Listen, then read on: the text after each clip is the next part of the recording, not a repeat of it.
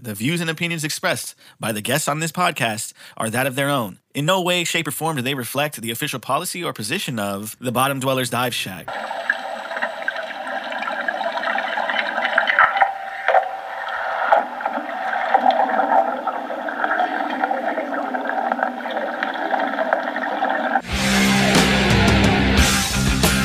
You've descended into the Bottom Dwellers Dive Shack, a commercial diving podcast by working divers for divers. This episode is brought to you by Joint Zone Equipment. They offer hydraulic power packs, underwater hydraulic tools, and their revolutionary underwater lift bags. Their underwater lift bags have raised the manufacturing standards across the industry. No glue is used in the manufacturing process, and all the seams and attachment points are radio frequency welded using a material that provides a higher puncture resistance in a lighter weight. So make your next joint zone purchase from one of the stocking distributors such as Rental Tools Online or Amron International. JointZoneEquipment.com, leading from below.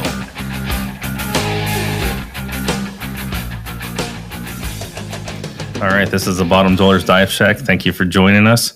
Man, this is we've had some bangers lately, like banger after banger after banger, and here's another one. We got uh we got Anthony on here. His uh, Instagram handle is uh, Narced Diving. How you Mhm. doing, Anthony? I'm doing good. How are you guys? Doing great, man. Doing fine. Then Johnny's here, back Howdy. from the dead. Back from the dead. Yeah. I'm all right. All right. I'm glad you're doing better. I'm not drinking yet. I like how that's the first thing you say on this episode. So everyone's gonna like turn it off right now. like, oh, screw this guy. He's only funny when he drinks. Heavy drinking. I've been doing a lot of drinking. No, and you know what? Just real quick, that's kind of important. Sometimes you find yourself finishing a 30 pack in a weekend and uh Or in a day and a half. or in a day and a half in your case, and you realize that hey, I've got to cool my jets a little bit. Maybe I should take a two week break. I was on vacation, so See, that's how it starts. Yeah. I was on vacation. I did this line. I was on vacation, you know, or I was. yeah, I've said that a few times. Yep, yep, yep. but anyhow, it's it, it's good. Uh, the sober Johnny is just as good as the uh, inebriated Johnny. I can testify to that. Not really. Anyways, Anthony, you just jumped into the dive shack. This is how it goes. Sorry. Eh, no worries. Used to it. Nice. So we just had a big banger this weekend, so Yeah, we saw that, man. that's why. You, are you still recovering? actually, pretty good. We, uh, you know, it's a it's a marathon, so you gotta drink, stay hydrated, and eat. So That's we good. had two days out on the boat. They had this big uh, floatella or boats and floats right across the river from us. So Nice. And and where is days of, across uh, the river? Um, so I'm in Forked River, which is like near what most people consider like the Jersey Shore, but uh, more specifically near Barnegat Inlet. So I live right on the water, um, on the Forked River, and 15 minutes away, if that, you're straight across. It's behind uh, basically the Barrier Islands, and there's a big shoal that everybody ties up to and hangs out on the weekend. So that's our spot after we, uh, if the weather's bad, or after we go out diving or fishing or something on the weekend. Nice, man. How's the uh, how's water temp out there? It gets pretty warm in the Atlantic, doesn't it?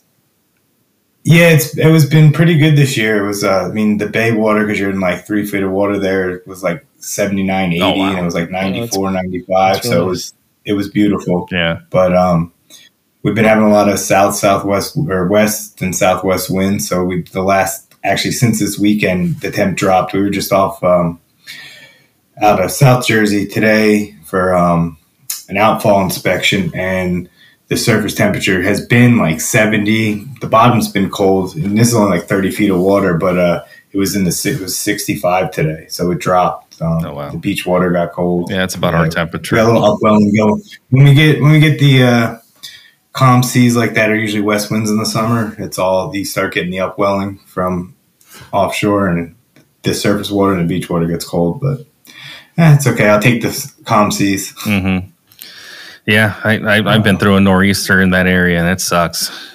Uh, that's yeah terrible. Or and a yeah, tide. nor'easters are kind of like uh, like like some hurricanes. I went to college down in Florida, so I got a fair share of hurricanes. But a one category one two is pretty much the same typically as a bad nor'easter up here.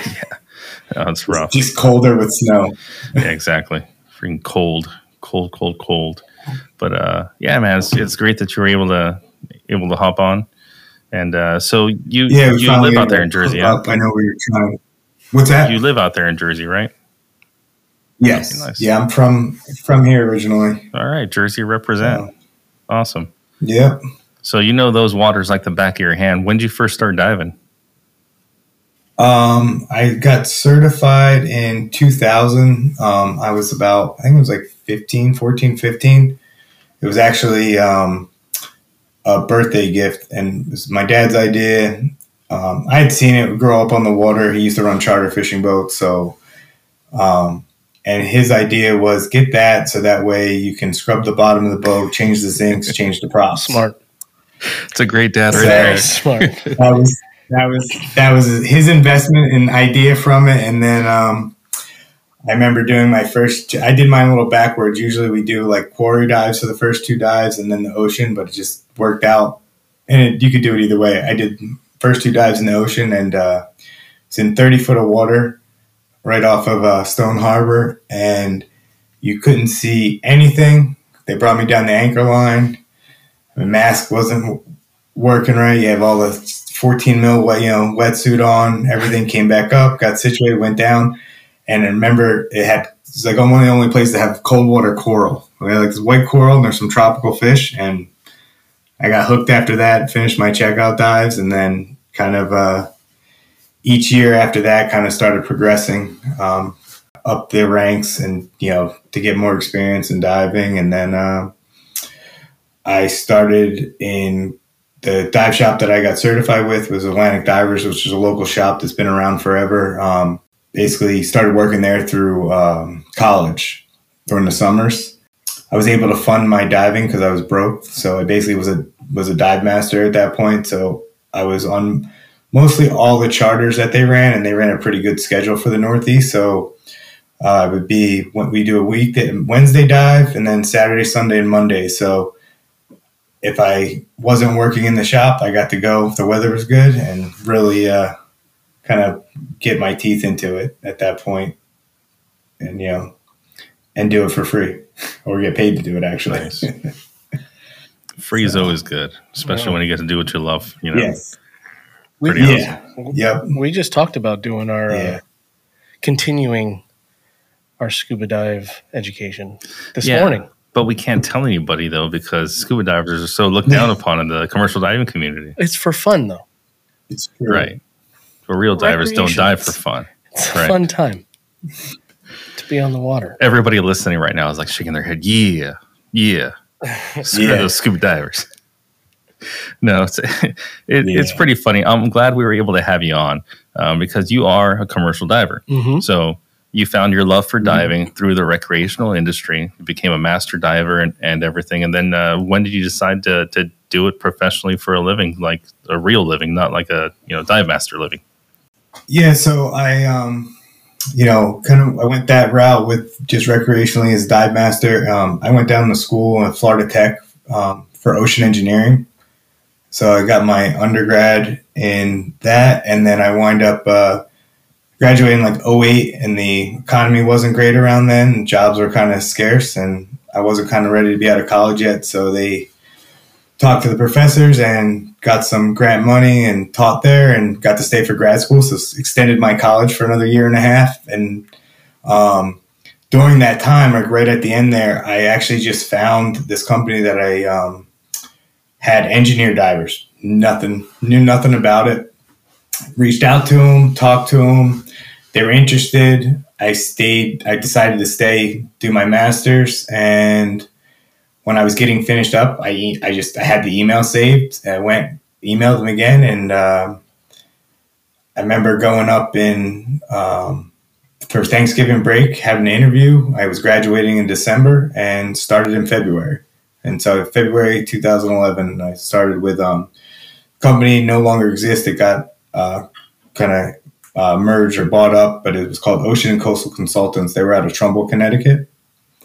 They were a small, uh, like 50, 50 person firm. Probably when I was there, had like about 10, 15 um, divers. Mostly everybody was engineer divers, and then we had two, you know, basically two dive sups that were techs that were just our dive techs. Um, and then from there, they um, started there. They were, in, you know, they were very interested in my background with the diving that I already had, so they knew it would be kind of a strong candidate with that. And um, I went to dive school. Uh, they sent me actually Nice. to dive school, and at the end, like between 2011, yeah, in that year. So I finished up dive school, and then uh, and I was already gone. So I went to the Minnesota school. Um, they had an engineering program. So yeah, because at, at that prior to going and hiring there, I had I was used to teach on the side um, at a dive shop in Florida for scuba diving. Then I taught technical diving with like mixed gas and decompression, and then I was uh, also a cave diver and a, a rebreather diver at the time too. So I kind of had all the certs for the recreation side for the stuff that I did. So like I said, it was just kind of for me, it just was another another form to learn and just now another tool in the arsenal of getting things done underwater. Yeah, Awesome. yeah, that's awesome. Because uh, one of the things that a lot of people don't realize is is that um, a good engineering firm, if they like you, they will send you to school. Like that's what happened to me. I, it was the same thing. You know, I joined an engineering company. They liked Yeah. me. They liked my topside work ethic, and they ended up sending me to school. So I didn't have to pay anything. I just Yeah. had to commit. You know, two years. Uh, staying with the company. So the way I viewed it was like, hey, that's I got a job for two years. You know, Yeah. that's awesome. Yeah, that's um that that company I was with got kind of gobbled up, stayed there for a while, and about four years ago, I went over to another company, and me and a coworker, and now you know a friend of mine, we started a marine division for uh, Mid Atlantic Engineering, is who I work for now. So we run basically the waterfront department, um, and we do the same thing when we're looking for new hires with you know with people with you know kind of waterfront background as far as like growing up on boats or maybe they have dive certs you know some recreation or they just grew you know surfers are always good candidates Mhm. because they're comfortable in the water. And they got an engineering degree. We you know test them out six eight months see how everything's working that way. And then you know we'll do the same thing. We send a couple guys to dive school and it's you know been good so far like i said sign them up for a training bond and they're kind of they look at it the same way. I mean, I looked at it the same way as young. I'm like, well, I'm guaranteed not to get fired for two years. you know, Right. they want my money. They want their money out of it. So Yeah, that's But, like yeah. you know that's cool because Mid Atlantic is is a very uh, it, it's a known firm. They do a lot of work, you know, and they get around. So I mean, you get to go to some cool places with the engineering, uh, you know, diving. I, I know I got to travel around quite a bit Yeah. for that. yeah, we've I've gotten to go some pretty cool places with um, you know, the engineering diving firms between the current firm that I'm at and stuff. Um, one of our first big jobs that we uh, were able to get underway when we moved up when we started up this is uh, we went to Puerto Rico after the hurricanes there, um, like in 2017, 18, I guess when it was.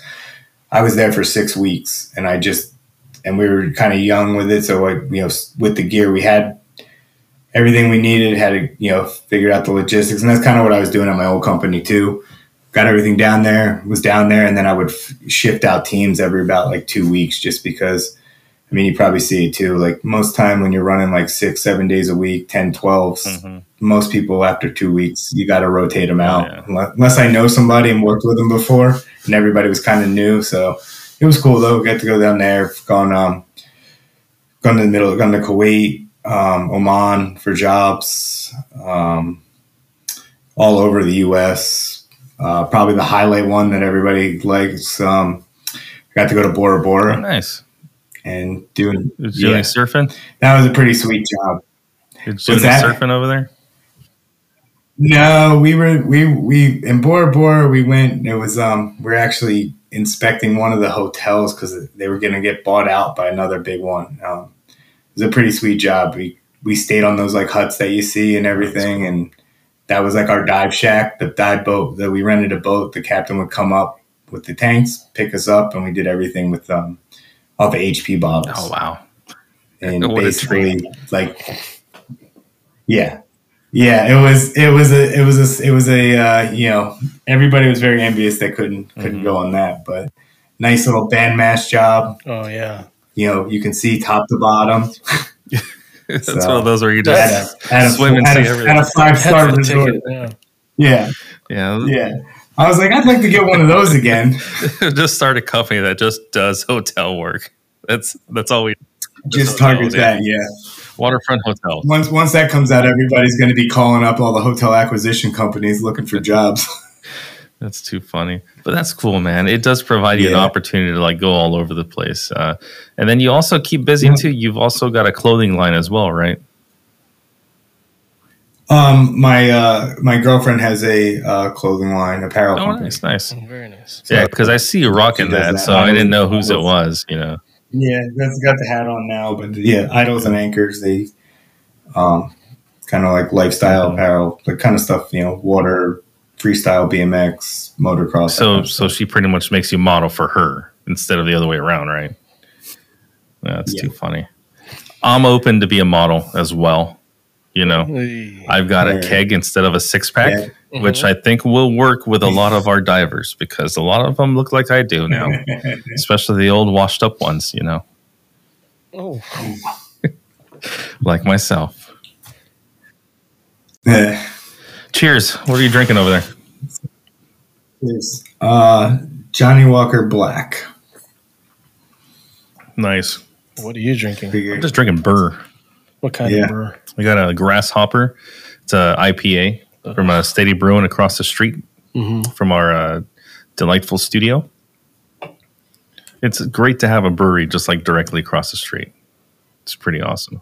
Yeah, I had uh, one of my when I was in grad school. We had a um, brewery about two blocks away that was a local that made everything. And the when we moved in, the kid that actually bought the house, the first thing they did was built a bar, grabbed the old refrigerator off of Craigslist, and we had a kegerator built in, and just go down there and every you know Monday get something new, whatever they had new. Mhm. So.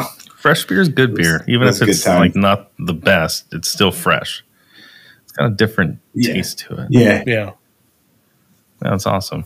So, what have you been doing lately? Like, what what's the job that got you on right now? Um, so right now we just started. Um, we got uh, three ocean outfalls in South Jersey. So we're just basically um, inspecting the diffusers, making sure they got flow, there's no damage, and then if they're if any of them are damaged or knocked over, we'll um, we'll replace them. So it's we get to do this one's this one's a nice job. But last year we got to replace three, so we get to do a little bit of uh, you know light construction kind of stuff. I mean, little little burn in, mostly just bolting and unbolting stuff, lift bags, but we get we dabble a little bit in light stuff there, where you know where it's just like things like that, or you know maybe some holes or destructive testing, things like that. So yeah, we got that's what we're right kind of doing that for a couple days. It's all weather related. I got um got a bridge job up um in New York that we got to pre- we got to clean some piles to do like detailed level inspection. So we get to do some pressure washing. Um, got a couple construction jobs going on that we're just coming in for you know the oversight, which I know probably a lot of audience like, oh, but we uh, we're not there to break balls. We just make sure the uh, the design's being installed Mhm. correctly so it stays up. Right. Yeah, it's always the worst when another dive company comes in to babysit you. Yeah, That happens. yeah. Most of the most most of the guys are are pretty good. You know, once in a while you get you get the, it's the individual guys. Usually the company as a whole or the supervisors they understand. You know, and sometimes the supervisors are like, "We had no idea," you know, because they're not underwater. They just told, "Yeah, it's done." Mhm. But so we we get a mixture from just complete like regular inspection work, um, to the construction oversight stuff, and then you know we do we're we're kind of turnkey for everything. If we got to do design, um, we do rehab design, new pier design, hydro work, kind of kind of everything. Um, so it's fun. You get to you always do different stuff, and you know. I'm out in the water, but also on the management side of it, so I got to keep my the younger guys busy. So sometimes last prior couple weeks we were just playing catch up on uh, you know the office side and scheduling all this other stuff coming through. We had a couple weeks of bad weather, so at least for ocean weather wise, and that's that's what our primary jobs are right now. We got this one and two other ones that are weather dependent. So yeah, you sound like you're very very busy all the time. Because yeah, I've I've we've been tr- we've been trying to hire a few people. So if there's any engineer divers out there that are interested, we've been I'm going to put a plug out there. We've been trying for the last couple years, and it's been yeah. tough. And even talking to other companies that I have friends at and stuff, it's been been tough to find young young guys that are young guys or gals, I should say, that are willing to uh, work or kind of want to do that stuff. You know, you know how it is. Like the office stuff's one thing, but you know, I'm going to get up at four tomorrow, take the boat, meet the guys, go down. You know, get back to the house four or five o'clock. Just what it is, but you get to be out in the water. So, but yeah, so uh, I want to go back a little bit to some of the scuba stuff. Yeah, everybody just collectively rolled their eyes, right? No, I mean, yeah, but yeah, let's let's break down that stigma a little bit. You still dive on the side, right? You're you're still doing recreational pleasure dives and stuff. Do you like what kind I of do. stuff do you do? So, well, any of my friends, my dive guys will listen and be like, "You don't dive like you used to," which is true. Just work's been busy, and sometimes on the weekends, I'm just like, I'd rather just go out. And yeah, it becomes a chore, right? But, um, put on all the dive gear.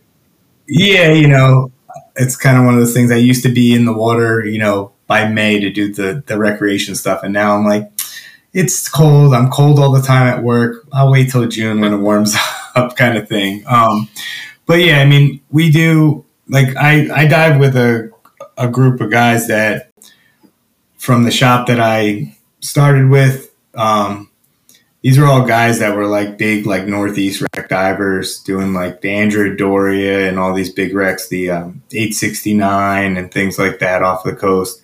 Um, and then through just kind of working on the charters, working the shop, meeting the guys, I got a couple opportunities to get on private trips and, you know, they kind of, you know, saw I was capable, invited me on stuff, and now basically I dive privately on you know private dive boats that are set up for like offshore stuff. Or I have a, I have a little center console 28 footer that I set up to do, you know, some inshore stuff. I go out with a couple buddies and go spearfishing and things like that um, now and then. So, um, but it's a gambit of, I mean, off the coast of New Jersey and basically the whole East Coast. There's thousands and thousands of shipwrecks. Um, people don't even realize it. I mean, there's there's there's three U-boats out here that are you know there's one that's in in um, the sound off of Block Island that's very close. Um, so people don't realize how much you know the both wars that mm-hmm. you know the enemy was right. basically yeah. could see the lights. Um, so we do you know with most of what we do, especially for the deeper stuff, um, is we're we're diving and we're looking. We we look and collect artifacts, um, and then we also um, look for new shipwrecks. So uh, my buddy Joe has the um, dive vessel Tenacious that he set up solely. He bought that about ten years ago, solely to set it up for offshore deep wreck diving and searching. So he since then he's got and so we have hydraulics on the boat. So if we need to cut stuff, um, we have we have dredging capabilities to a couple hundred feet. Um, with that, we have a crane. Um, we used to have an A frame. Then you just put a um, small crane, crane arm on it. Uh, it's a and that's kind of my main platform for for diving. And they do a lot at him. In the group, but they do a lot of research too, looking from hang numbers and um, the archives and things like that. So we got the boat built. We started doing, you know, the normal, what we call like the normal stuff. Like there's um, the Carolina is a World War One passenger liner off Atlantic City. It sits in about 230 foot of water. Um, the big name that like everybody seems to know, you know knows over here used to be called like the Everest of diving. Um, for wreck diving was the, is the Andrea Doria, which is the Italian cruise liner that's off of um, kind of like Nantucket, Can Montauk area. that one, yeah. And that was just I, I know you posted some stuff about it. Yeah. Yeah, so th- we just I just posted something you guys you guys shared it, which I appreciate. Um, yesterday was the 66th anniversary of the uh, the sinking. Um, so it was Italian cruise liner. I'm not gonna get too detailed in because I always mix up facts, but it basically collided with another uh, vessel called the Stockholm, and they were diving it. It's actually started been diving it, I believe, in the like at, when when it went down. So in the six sixties, I'm gonna say, um, and guys were diving it. They were um, they went out and did a whole actual salvage project back then for the safes. And they cut open parts of the side and things like that. But since then, it's kind of been kind of like I said, it was like the Everest of, diving. It's on its side. Um, it starts. It used to start at like 180, and the sands at like uh, 260. Now it starts around 200. Most of your dive depth is like 230, 240. Um, so some some of the guys that I dove with, that I dive with, or um, and still dive with, they were on the earlier trips, and you know, it was still it's intact, but it's not as intact as it used to be, where you could literally take the deck plans and look at them, and then go and go to certain rooms and get certain things. Um, so yeah, that was the anniversary was yes or yeah yesterday.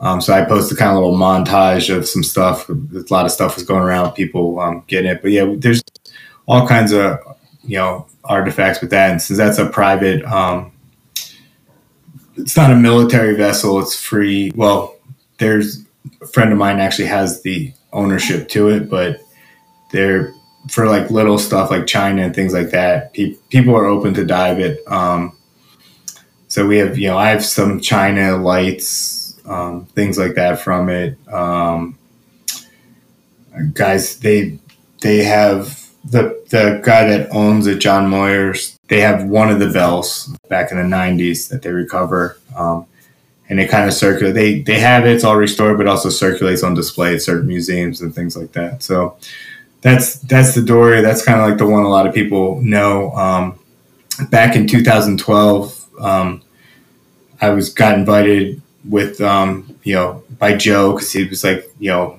leading it, but there's other guys on there doing a lot of research, and we were looking for um, one of what we believe was like one of the last diveable U-boats and um, off the coast off the coast here. So uh, it was over a span of two years and about a hundred uh, nautical, hundred square nautical miles of scanning bottom. Wow. And we And were that's the able to Nazi locate boat, it. right? Um, Yeah, So we, You- yeah, so that's the U five fifty.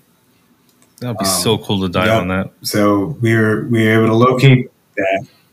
Yeah, it was it was really cool. The it- it's always that was my first like uh, tr- project that would involve actually finding a new wreck. Um, and like that's exhilarating and being able to dive it. But once we we did a press re- press release and we were inundated with Oh, wow. family members from both sides. The, um, the human interest story was amazing. We actually we found it in 2012 in the um, in the summer.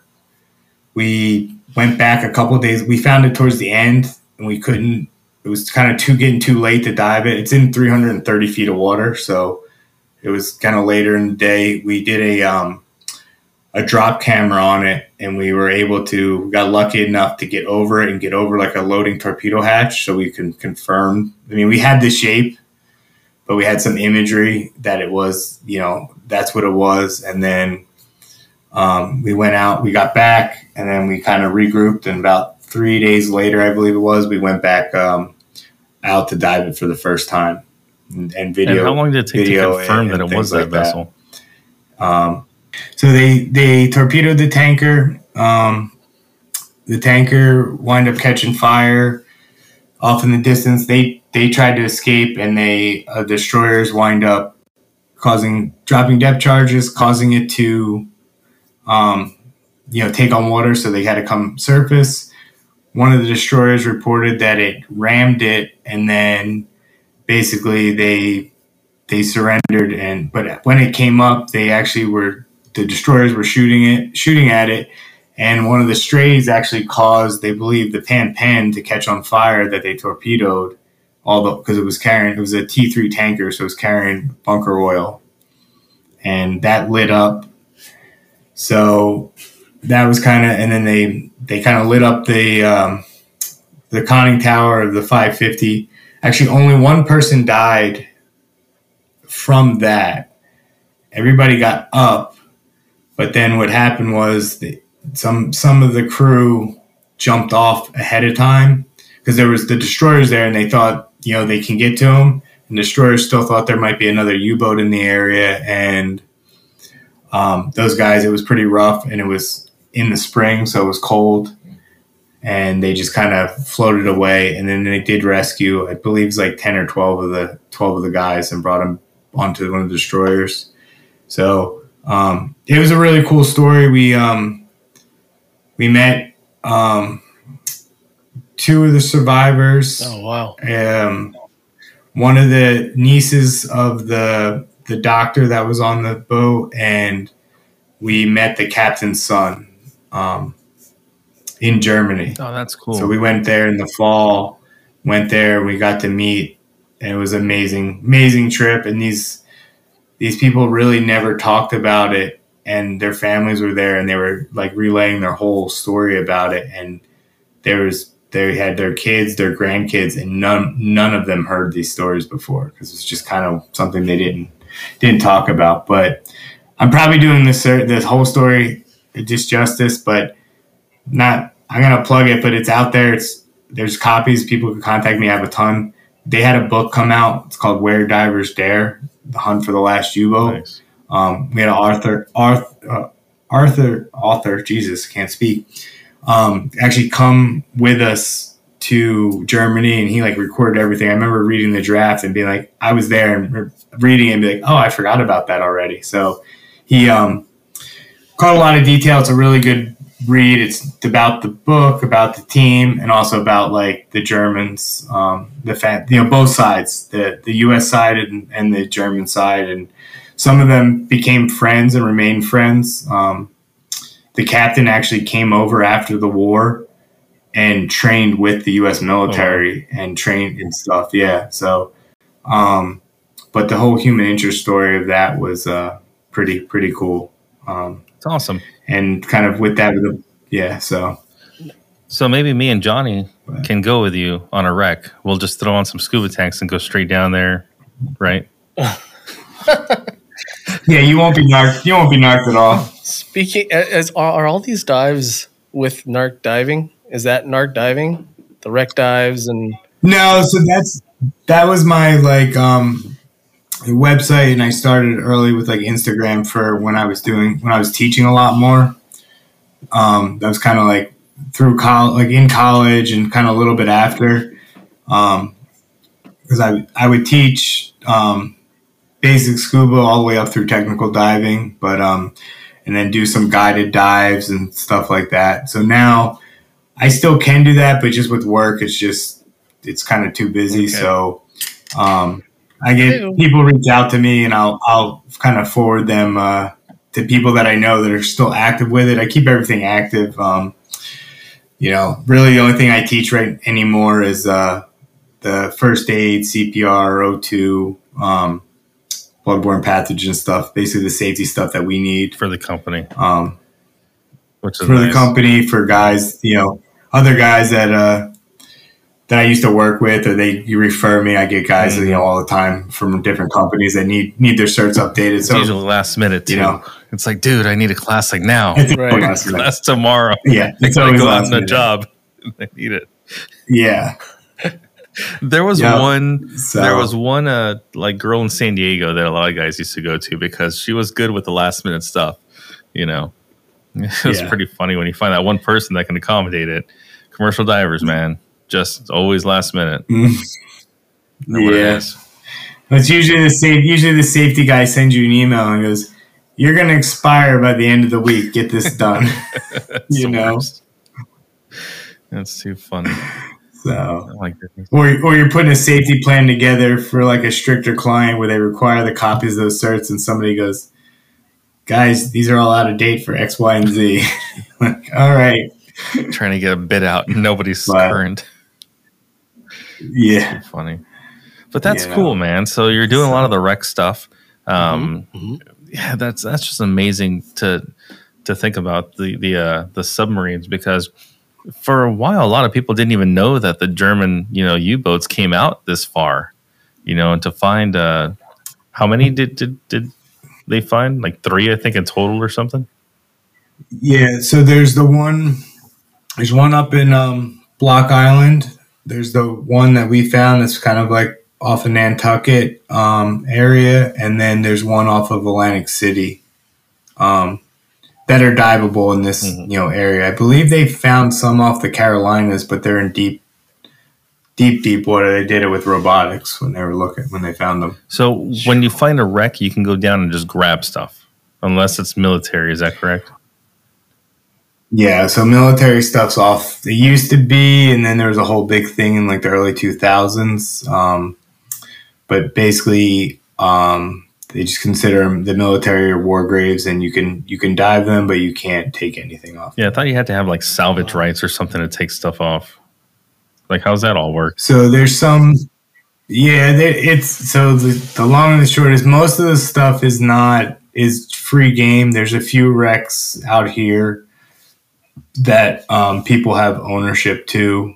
Um, they they put salvage rights, did some you know work, and then after I forget what the timeline is exactly, but you can go from where it's just like rights to where you have to keep to where you just get full ownership. Um, and you have to declare what you're looking for um, and things like that. But like the Andrea Doria is, um, like I was saying, has is owned by actually three people currently. Okay. It's a group, um, but it's it's open. Um, the one wreck, the Carolina that I was talking about, is a World War One cruise liner. Um, that is as well, um, and again, that's open.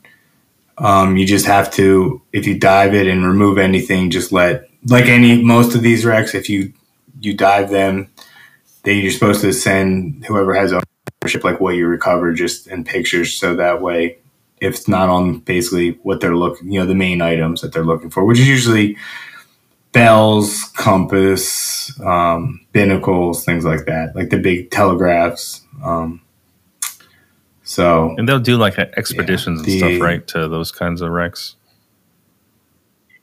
Yeah, so they'll do. I mean, it's um, and they're not like necessarily like commercial dive ops. They're just the, like us, like recreation scuba divers that are technical divers that are you know do the research, look at deck plans, things like that. But um, like I was saying before, we have and some other people, you know, we have capabilities to run hydraulic tools, dredge, things like that. So we, we do that. It's kind of like Yeah. sightseeing, picking up a But yeah. couple souvenirs here and there. Uh, Yeah, I mean, and a lot of people too will get up in arms about taking stuff and not leaving it for other people, but these aren't these are not Great Lake Yeah. wrecks. That's a whole different ballgame. Those things are pristine. I just had a friend that was out there for the last couple months, did forty five different dives. He does professional underwater photography and videography and owns a production company and like that's what she does. And those wrecks, I mean, you can see the teak on the decks and these things are old. It's just, I mean, everything's there. It's not going anywhere. You come to these wrecks, and I mean, most of the stuff you find is either way inside a wreck or buried that nobody just swimming around would see. Um, kind of use the example of the Andrea Doria, you know, that used to be pretty much intact and it's on its side, so it's kind of falling apart. It's not meant to be there. It's 66 years submerged. We went there one year and we were inside this area and we it was the A deck and we know it was the A deck because we found uh, room tags and actually with numbers and we were able to like figure out exactly where we were with the deck plans. We came to the next year and where we were inside was outside and deck layers just literally peeled away from the ship. It's just falling. It's just kind of it's kind of peeling away like an accordion and just falling on itself. So most of that stuff would have been gone. So, you know, man, it's little stuff. It's to most people, it means nothing. I mean, I have shelves full of stuff and you know, not as much something like little. I like, China. I got some glass stuff, little keys, name tags. I have a lot of medical stuff from that area. Um, actually, cool baby bottles. I have two urinals, which are actually pretty cool. That was if you saw in that clip that you reshared, we're drinking out of these like glass things. They're actually bedside urinals. Cool. A- it was a his and hers Awesome. that I found. So, um, but yeah, I mean, I, I- you know, I should people come in the house, they see it, it's cool, and then usually like the stuff that's like harder to find or not, you know, people aren't as interested. I had megalodon teeth, went down to the Carolinas and done that. What do you think the first thing everybody asked for? What are these Yeah. teeth? I'm like, do you know how easy this was? This was like literally me walking down the street underwater to pick Yeah. these, pick So these many up shark teeth in Florida. in in clear clear water and hundred foot of water. Like I came back with a you know a, a, a half gallon bucket full. You know, I think a gallon bucket when it was like small white paint buckets full of them. So I put a couple of the nice ones on display, and I have you know have them sitting in the shed that I'll give to you know people here and there. So. Yeah, but that's that's kind of what we you know do for fun with you know how I got got into it, and then um, I also, when I was in Florida, got into the cave diving side of things. Um, got to meet a lot of cool people there. There's a lot of guys doing some amazing stuff down there with exploration um, and and things with that. I was uh, involved in. It was like 2010. There was a project down there in like Weeki Wachee Springs, is where the mermaids are. If anybody's familiar, there's actually a big cave system under there. Um, behind like the mermaid pen basically so got involved in the project there um, went to a couple other things and made some friends had a buddy that owned a dive shop um, in belize and there was a cave there um, that was discovered in like the 80s with sea cave um, and got to go there to do some filming and then came back and you know got to add some you know probably thousand foot of like passage, which is for like cave diving is is a pretty cool thing of like you know trying to find the main trunk and where it goes type of thing and dealing with mapping it, um, and stuff like that, and a couple other little caves on the, on that island. So I kind of kind of get pretty well rounded with the the wreck side of things. Um, most of the stuff for people is is um, basically all my wreck diving is rebreather now kind of changed over. It's just it's actually safer. It's you know we use Safer can- than the hard safer. It's kind of cheaper Okay. for that kind of stuff. I mean, it's expense wise, like you would need. I mean, you would need like a full, um, you know, a big dive operation to be able to pull off what we're you know kind of doing Right. doing that way. But uh, as far as like diving on tanks versus um, the rebreather, because it recycles the air, you're using. You basically have a gas mixing machine, is the easiest way to describe it to people, on your back, and it recycles. So you're not using much in the way of gas. So you're using a lot more helium, keep you clear headed versus, you know, guys used to do a lot of stuff on deep air and things like that. And really anymore, nobody dives typically over like 150. Even that's like now like 130 on air. Yeah. And they go to some kind of mix just to just to make it a little bit safe, you know, a little bit more clear headed type of thing. Yeah, I know you touched on the. Uh, uh, you you did some cave diving as well. Uh, just wanted to ask you real quick Mhm. because uh, not too long ago there was a recent uh, commercial diving death with a diver at uh, Ginnie Springs in uh, Florida, and uh, I guess it was part of their after graduation, you know, party or something, you know, that happened or whatever, and they all went, you know, cave diving. So these are brand new divers. He didn't have any scuba experience in the past, and uh, he ended up going in this cave system and ended up dying. So that's one of the points that I kind of wanted to bring out is that just because you get your commercial diver card doesn't mean that you're certified or should, you know, do some of this other stuff. Can you explain a little bit like the intricacies of uh of cave diving, you know, wreck diving, stuff like that? The training. The training, yeah, the training. Before we get into a little bit more, let's go ahead and uh, pause for a break. RentalToolsOnline.com. RTO. They've got you covered with rental tools that can handle the most demanding marine construction jobs and available to ship anywhere in the globe. But don't let the name fool you. They also have new tools and equipment for sale at some of the best prices around with amazing customer service.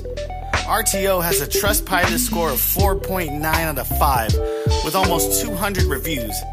They're real customers, non paid, real thoughts. Divex Marine was impressed by the great inventory.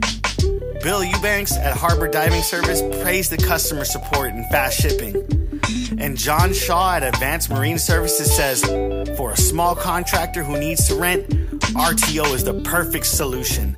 Quick and painless. Rental Tools Online carries all the major brands like Stanley, Nemo, JW Fishers, and even Pressure Junkies, to name a few. RTO has their own house brand that meets or exceeds industry standards. It's called Joint Zone. Not the place you used to smoke doobies by the bleachers, but an affordable hydraulic tool and lift bag alternative. Their Joint Zone lift bags are manufactured with a higher puncture resistance and load capacity than many other lift bags on the market. With advanced designs and materials, including optional cold weather coating, you don't have to worry about the next salvage job.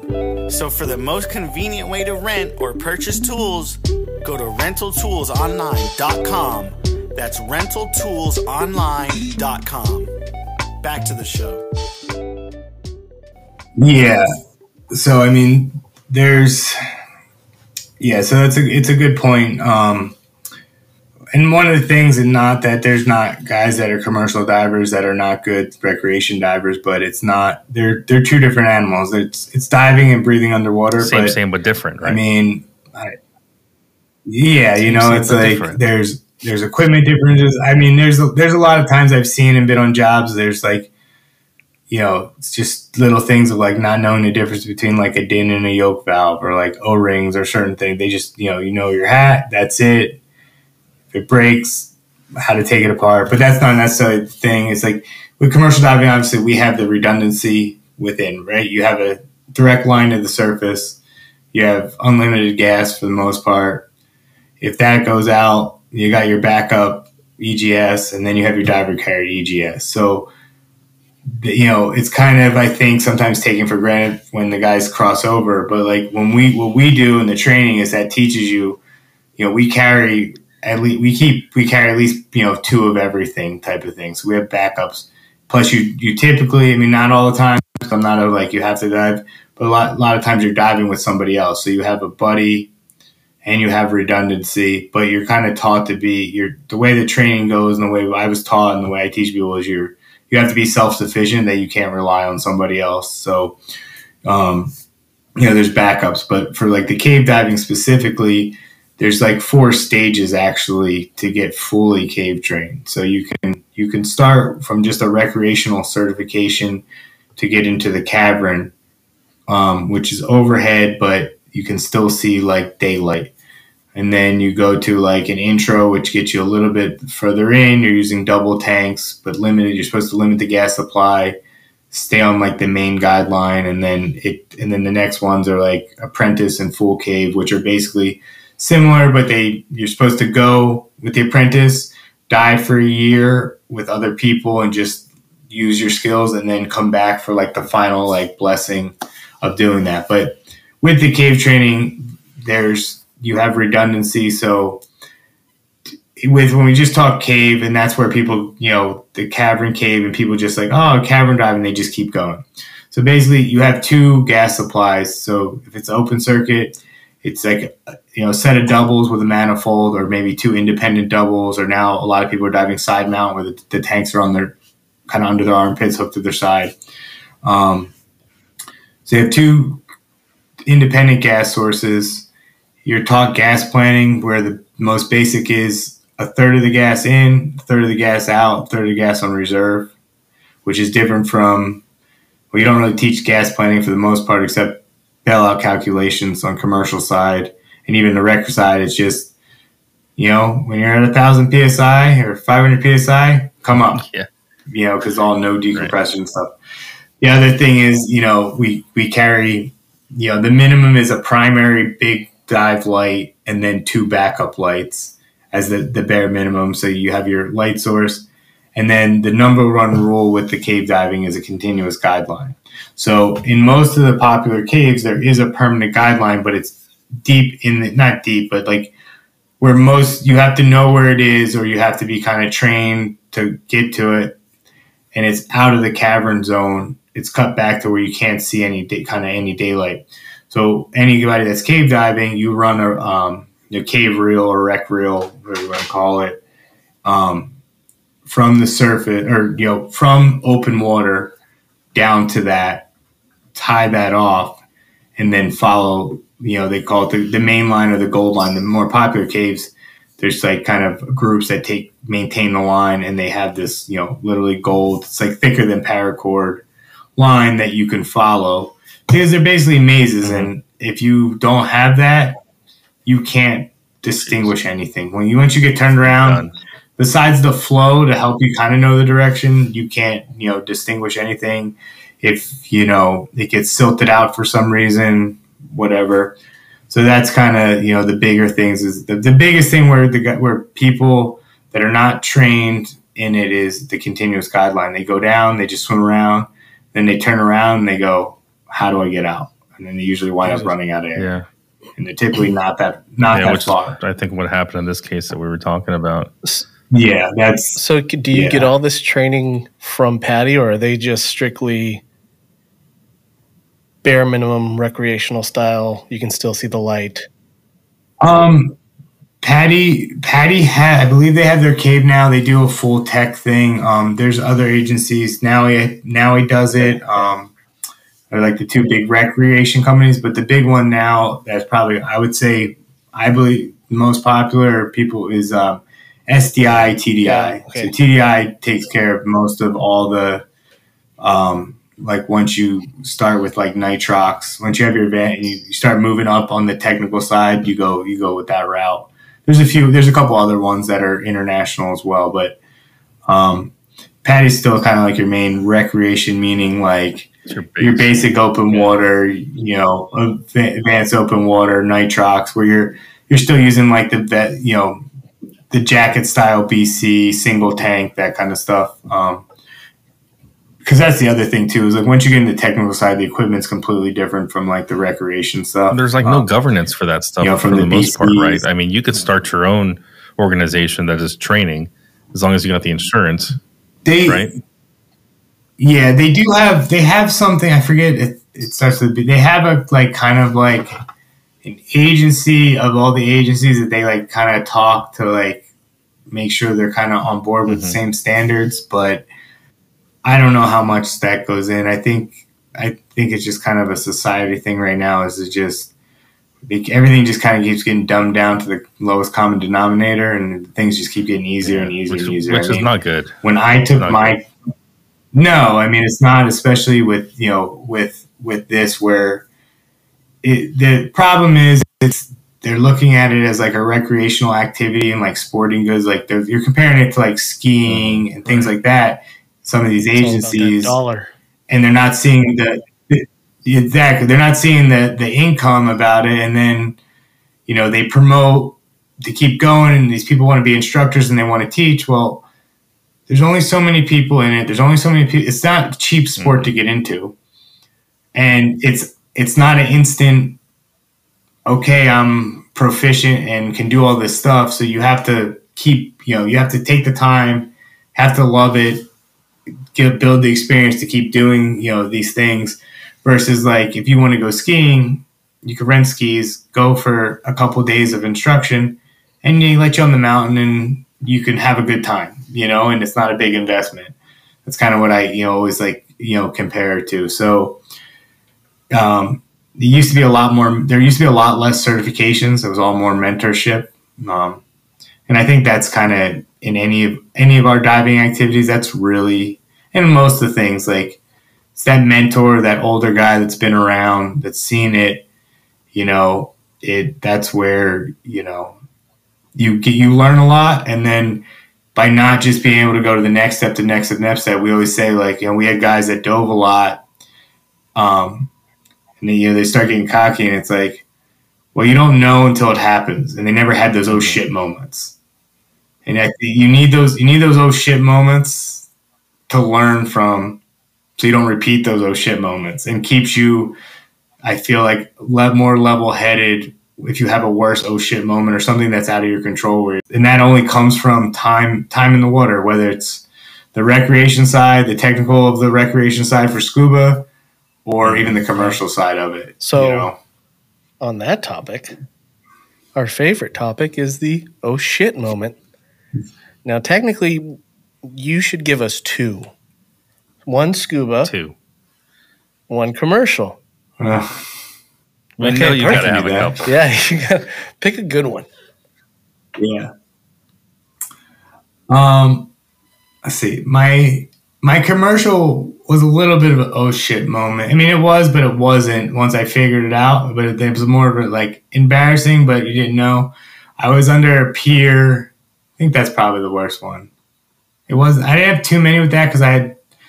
I knew better by the time of certain things, you know, with the, the recreation side of it. But um, I was inspecting a pier and they were doing they were also doing con- uh, construction you know they're doing rehab to it and we were doing inspection and there's a pile like a big cutoff pile like laying across a bent and you know it's always like well you don't go under anything but i couldn't get over it so i like put a shoulder into it i'm like this thing's not this thing's wedged so keep going down working my way back and get back and I went back under it and I'm trying to like finish the bend to come out and I'm like, all right, I can't go. I'm stuck. I can't move.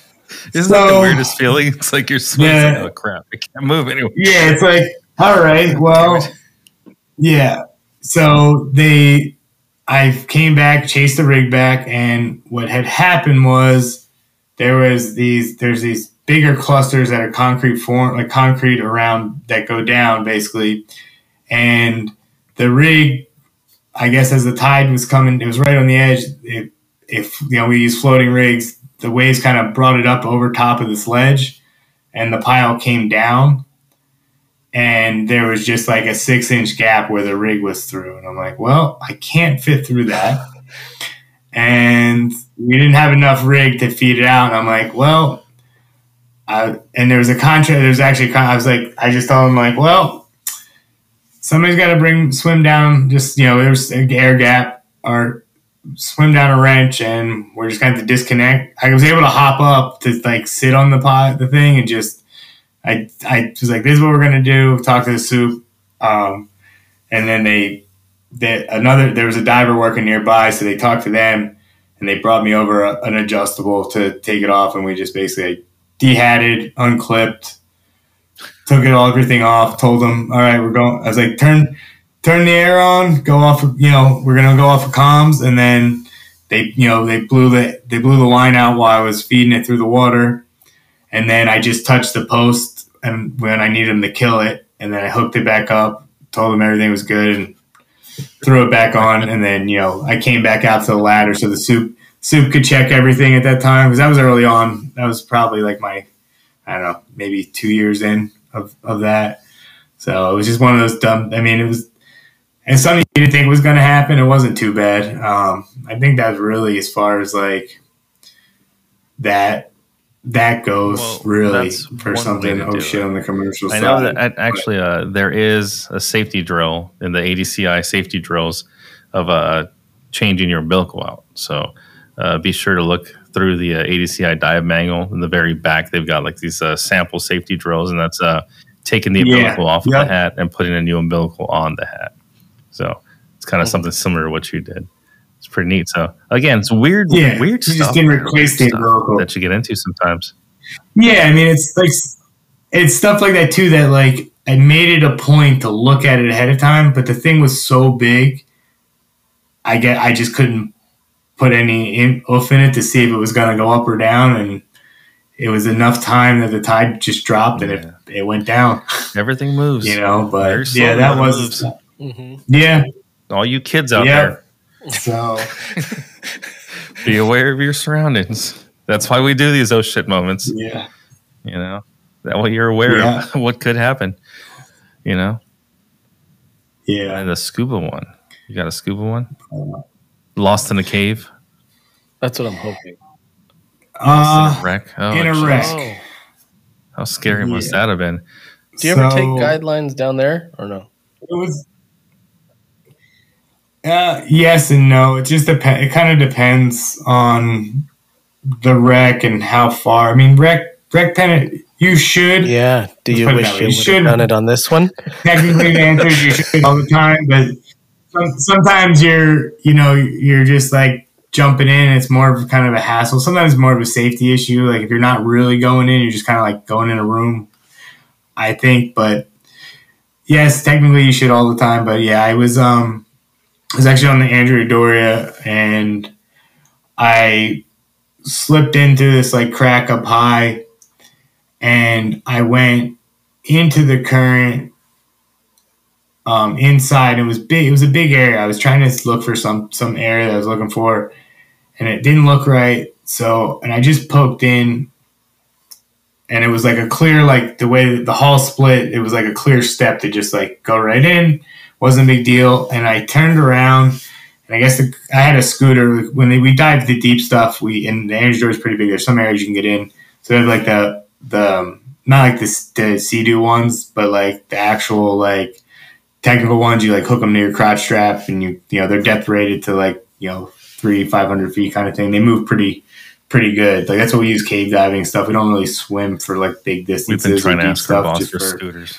Also helps reduce like decompression stuff. So we've been trying to What's ask our boss for scooters. yeah, just He just gives us a yeah book.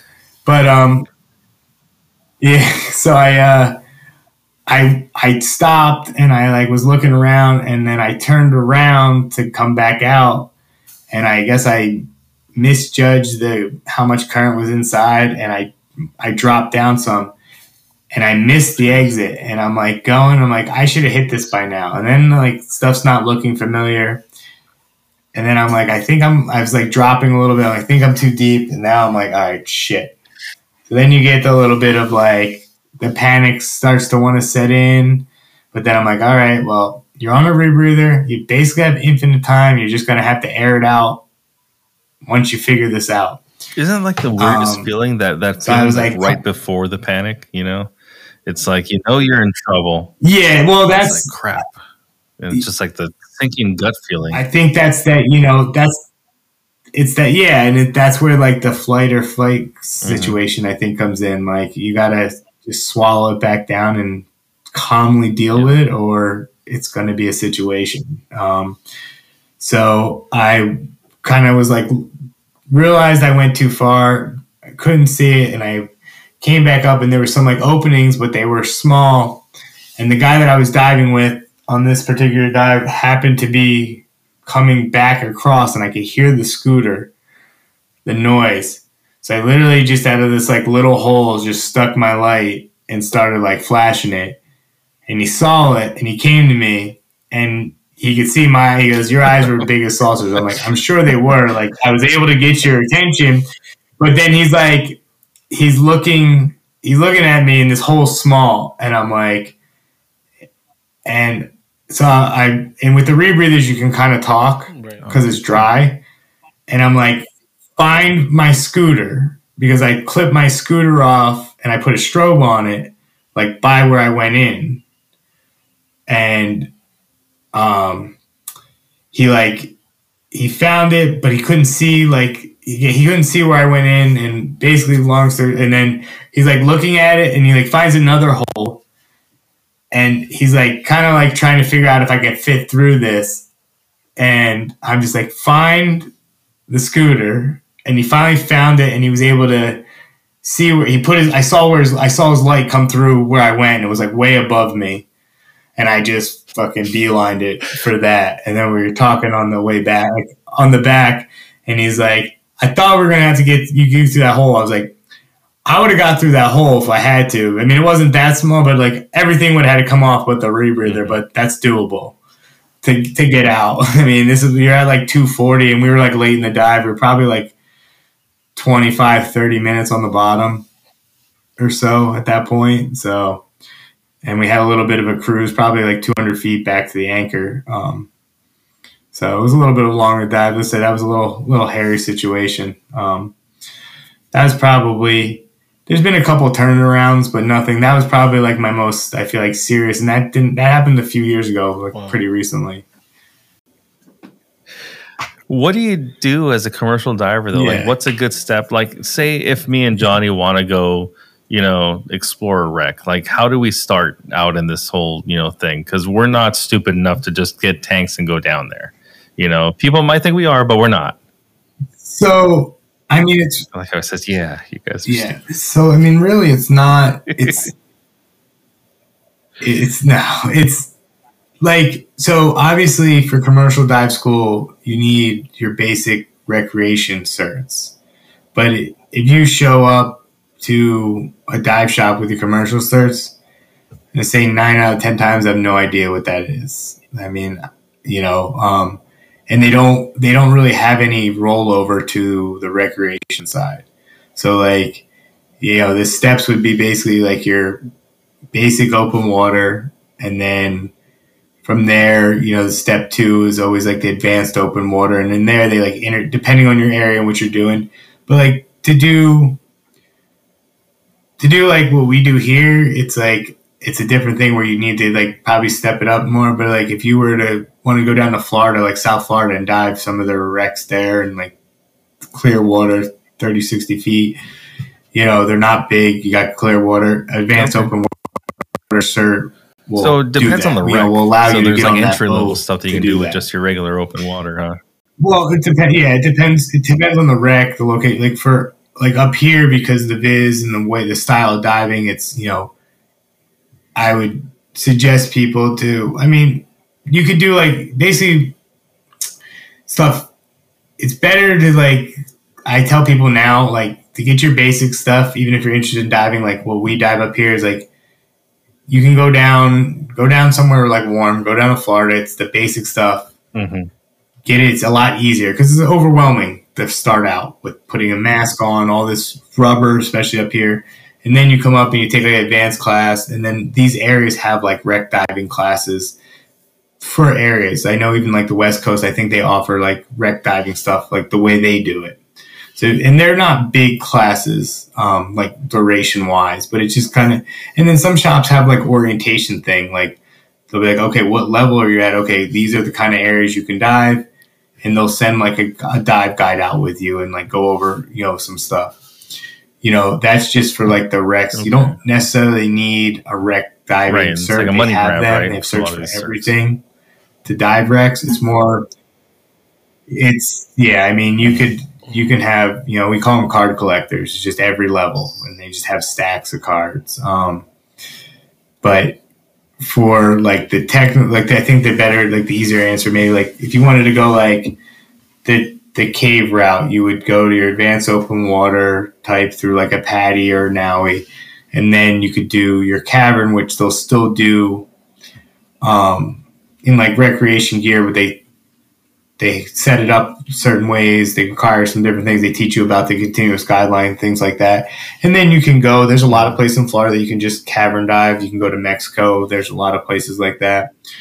And then like the next step from there would be the cave stuff, and then that's where you get into like the, the beginning of like the technical diving side of things, where they also have like an intro to tech, which gets you the doubles, the different host configurations, the redundancy, all, all the stuff that gets you set up to do go either like further in the cave route or further in the technical route. And then there's mm-hmm. crossover too, because there's obviously deep caves. Yeah, if you if you like it and you want to stick into it, like and people do, like how I did is like I got my regular, I got my advanced, and then I was with one shop and just stayed with them and would sign up for dives and you know I was younger and you know even the newer people because when I wasn't young when I was well I was still younger because I got into it younger but when I was more experienced and I was dive master level like if we had people that were from out of town that wanted to dive we would assign like a dive master so my role would be to take this group and bring them down and show them around and bring them back so you kind of like get babysit because you're not local to it. You don't have, you know, you're not used to the conditions. And again, this is the Northeast is probably, I say it only because other people say, it and I agree. And I haven't really found it anywhere else harder. It's probably then, like the uh, again, most difficult area to dive. as a commercial diver, It's cold. um, it's if dark. we want to get into more of the recreational stuff, get the get the basic stuff we got to get. Um, it sounds like you'd probably recommend being like in a diving club. Then is Yeah. kind of the route that you're speaking. Yeah, it's not, either there's clubs or there's like a lot of shops. Well, there's shops here or certain that have like we have season. You know, we have a season obviously that put out in the spring like their dive schedule of like, and as long as the weather's good, they go. So you can regularly, you know, try to dive with the same Mhm. group of you know people to kind of help you gain that experience and like that mentorship. And you know, I think one is don't. I mean, I don't even. I never bring it up, but like, Okay. you know, don't throw the eye commercial dive thing around. Like it's yes, you're comfortable underwater, but it, I you walk on the you know most you walk on the bottom. You you carry you you you fall down a travel line. You climb up a travel line. When you're doing the recreation Mhm. side, you need neutral buoyancy. You got to stay off the bottom. You got to hover. You know, there's there's many of recreation divers that have very like are very skilled in the water that you know that move. You know, you don't you don't use a lot of gas. You know, they don't make much motions. They're not swimming with their arms. You know, there's it's just Mhm. you're both forms of diving. They're just different techniques, and just you know, take the time to to learn it. You don't need you know. My thing I think I would advise is if you find you're working with a shop or people that are like, well, you need this card, you need this card, do they keep going? Maybe look other places. You don't need every level to do to go. And if you just want to do vacation stuff, you said you get your advanced open water, and that's enough. Mm-hmm. If you have a good instructor to at least give you the basis that you can go most places around the world and do anything, you know, 60 feet or shallower, and, you know, in like, say, Caribbean style waters. Awesome, man. Well, that's some fine, good tips and good know? advice, you know, especially if you're a commercial diver that wants to do more of the, the the cool wreck stuff and everything like that too, you know, and or if you want to do cave diving, it's definitely not something that uh that you're going to want to do, you know, right out of dive school without any training. Um, at least get your advanced open water and then uh, kind of meet the people in those niches because you know diving's diving, but it also has its own separate niches and stuff too. So And I know a lot of guys that do it. Yeah, and a lot of guys that do it don't really do it on the phone, but there's people there, the young guys that want to do it, and like awesome. anybody feel free. They can you can reach out to me. I have a lot of contacts or know somebody that probably knows somebody in an area that could say, hey, you know, look this person up, and they can you know give you That's some great, advice. because the last thing we want is more commercial diver whatever, deaths, you know? especially if they're trying to do recreational stuff. You know, because it's bad enough that our trade's dangerous to go out there and, and die in a cave. That's just Yeah, that- I mean, that's most- disheartening, man. It breaks my heart. Yeah, I mean, most of these accidents on all sides of it, it's really preventable for the most part because it's usually just, for the majority of them, it's just Yeah. lack of training or going beyond. awesome, man. you know, Can you go ahead and plug some of your uh, situation? your social media and stuff, and that way we can get in contact with you? Yeah, so basically, my uh, at Narced Diving is probably the easiest. Um, Instagram. From there, it's got a YouTube link. There's some videos. It kind of was going strong there for a little bit, but hopefully, maybe add some stuff. And then um, you look uh, Narced Diving on Facebook. There's a page page there, um, and then kind of all they all link together. So. And basically, what I do is I post fun stuff, work stuff, friend stuff. I get guys that'll send me pictures and stuff from the industry. So feel free if you got some cool stuff that you want to get shared, Awesome. send it over. And Yeah, we'll sounds great, man. I wish we could be over there with you, chilling on the shoals, having a good time, but uh, we're stuck here in dirty Long Beach. Easy. Easy. Not not that Jersey's any better though, right? yeah, Go Mets or what? Yeah. I was gonna say. Johnny was about to punch me here. Uh, Oh, you're a I'm Philly south. I'm, I'm, a. Philly, Yeah. I'm a I'm a Philly fan. Yeah, one Phillies, of our you know, Eagles. favorite players back in Yeah. the day was a Philly, Chase Utley. So Love that guy. Long Beach boy. Yeah, Long Beach boy, born and bred right here. It's awesome. All right, man. Well, it's been great talking with you, Yeah. and uh, had a blast. So you know, keep uh, keep liking and sharing. Yeah, you you know, the Bottom Dwellers Dive Shack. You know, check out Narced Diving. Mhm. Um, we're here about education. We're here about fun, and uh, stay safe, stay wet, and stay happy. That's my new thing. I I I say stay wet and stay happy now.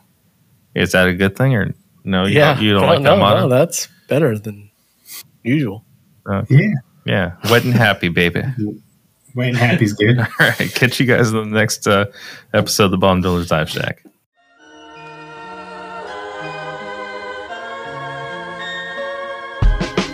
I hope you've enjoyed listening to this episode of the Bottom Dwellers Dive Shack. Make sure you like and follow on our social media pages on Instagram and Facebook. Please share this podcast with your friends or anyone interested in commercial diving. The only way that uh, we can make this successful is if we do get a lot of people that are listening. We get more listeners, we get more sponsors, and that means more free stuff for you guys. That's right, we are hooking up all of our diver brothers and sisters in the trade. And uh, if you keep sharing and liking, we're able to do that a lot more. Our Instagram is at Bottom Dwellers DS. Our Facebook is Bottom Dwellers Dive Shack. And you can always like and follow me at LB Diver on both. The Bottom Dwellers Dive Shack is available on all podcast platforms Apple, Spotify, Anchor. We also have it streaming on our website at thebottomdwellers.com. So keep listening, keep it safe, keep it salty. This is LB Diver, out.